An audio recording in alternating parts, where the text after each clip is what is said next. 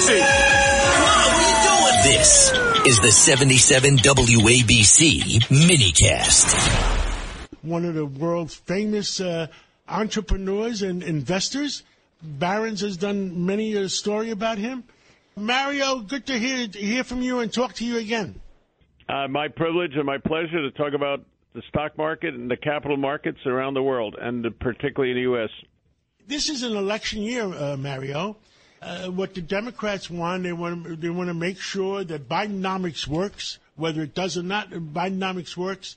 They're trying to get the price of oil down so people don't have to pay more than three dollars a gallon for gasoline. They want to get the stock market over forty thousand. They want to get interest rates down so so people can afford to buy homes again, and they want to get the price of foods going down. And other than the stock market, nobody else is cooperating with them.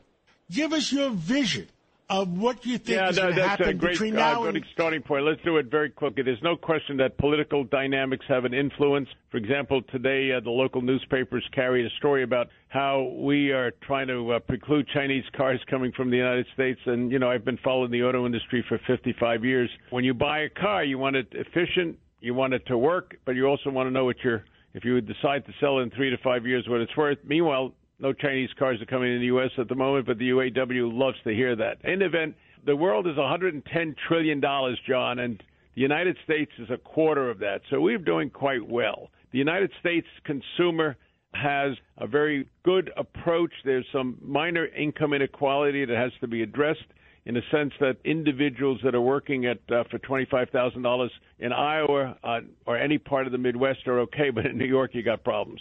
From that point of view, uh, we want to look at that. There's a pent up demand for certain consumer goods. The industrial sector is betting, uh, benefiting from programs that were put in place.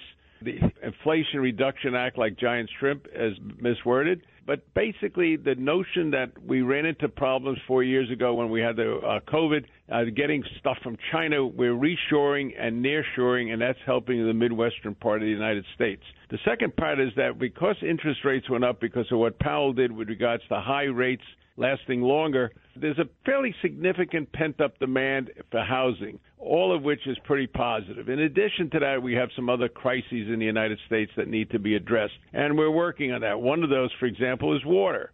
When you develop artificial intelligence, known in the trade now as AI, they need data centers. The data centers consume water to cool the location. So the absorption of water, the ability to, uh, to uh, contain that, the ability to get energy and its use is an important dynamic. So there's a lot of pluses and minuses. From a stock market's point of view, you got to have two things earnings, the outlook for earnings, and a multiple. The multiple is a function of interest rates, and that's what the market is saying is that the rates are not likely to go higher.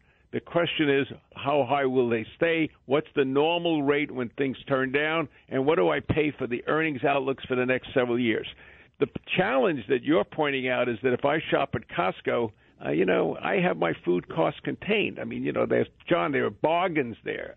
On the other side, the consumer going out to the store says, "Wow, I haven't seen a reduction in price."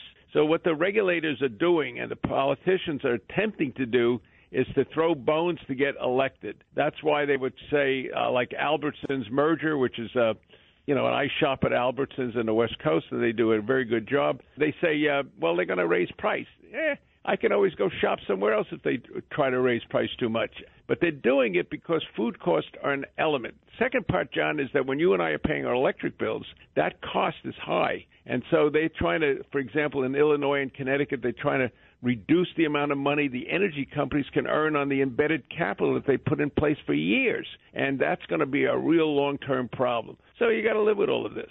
From the stock market's point of view, clearly uh, every so often you get into different phases. Today it's uh, Wegovy and it's uh, artificial intelligence, and those are the headlines. And uh, the Magnificent Seven now become who knows what. So the and so we look for ways to make money for clients on an ongoing basis, not only over the next 12 months, over the next 10 years. Then the final part of the way you look at how much money is a company going to earn, and then how do they keep it? So what is the tax structure going to be in 2025? what happens to corporate taxes? What's happened to the ability to do research and development? What you, what can you do for write-offs in terms of depreciation? Can you take 100%, which is a great incentive to put new productivity in place? Then, from the student's point of view, why not allow students to take a tax deduction for their tuition bills? So there's a lot of things that can be done. Me and you could talk forever on that because I have a, a lot of opinions too. Let's look at the long term. Is there a future in electric cars or is it going to die? Well, John, when you go back to go forward, look through the rearview mirror first of all. First of all, when there was a shortage of electronics and other components, the car companies focused on high priced cars.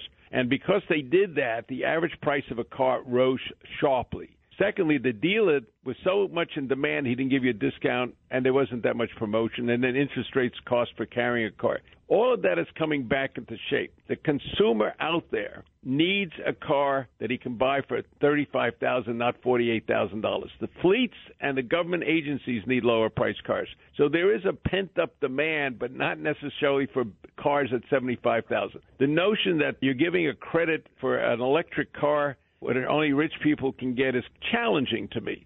The electric car continues to have the challenge of saying, cold weather, I got to get used to it. How far can I drive without, where can I refill, and how quickly can I refill? Those are minor issues. The big issue is what does it cost me when the batteries run out? How much is that going to cost? What is the value of the car in case I have to sell it? What happens if there's an accident? Why is there so high cost of repair work? And then why can some guy attack me by uh, disconnecting my car when I'm driving with all the electronics in it. So there's a lot of things that are work in progress. So in the future, I think we'll continue to do well with regards to various forms of internal combustion engine and also various forms of hybrids and various forms of hydrogen and various forms of electric.